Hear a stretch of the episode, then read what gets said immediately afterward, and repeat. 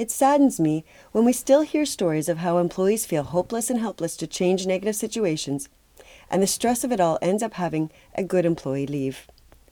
We know that engaged employees help our companies to be more creative, productive, and successful. Yet some employers still look at employees as being a commodity, that you push them to their limits, burn them out, and discard them for the next person standing in line. It is easier to get new employees than to fix the things that are wrong within the system. Here are my hot tips for building resiliency and celebrating Healthy Workplace Month. Start a conversation. If you are a leader, what are the sources of stress within your teams? Professionally, personally? If you're not sure, ask what impact is it having? What are the symptoms that you see in your employees and in the company? Get support. Bring together all involved to talk about strategies. And finally, get involved in all of the programs that your company has to offer. You never know what you will learn or how it could positively impact your life or the life of those around you.